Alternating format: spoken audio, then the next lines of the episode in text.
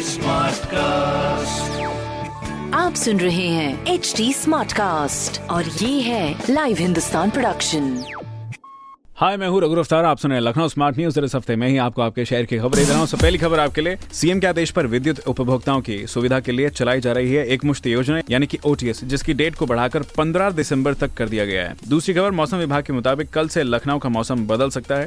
फ़िलहाल दो और तीन दिसंबर को हवाओं के साथ कहीं कहीं हल्की बारिश की आशंका भी जताई जा रही है। तीसरी खबर, लखनऊ जीका वायरस से हो चुका है मुक्त। आखिरी छह मरीजों की भी नेगेटिव रिपोर्ट के साथ इस खबर की पुष्टि की गई है।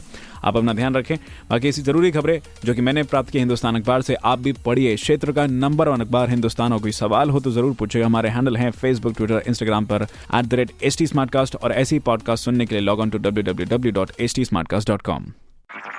आप सुन रहे हैं एच टी स्मार्ट कास्ट और ये था live Hindustan production smart cast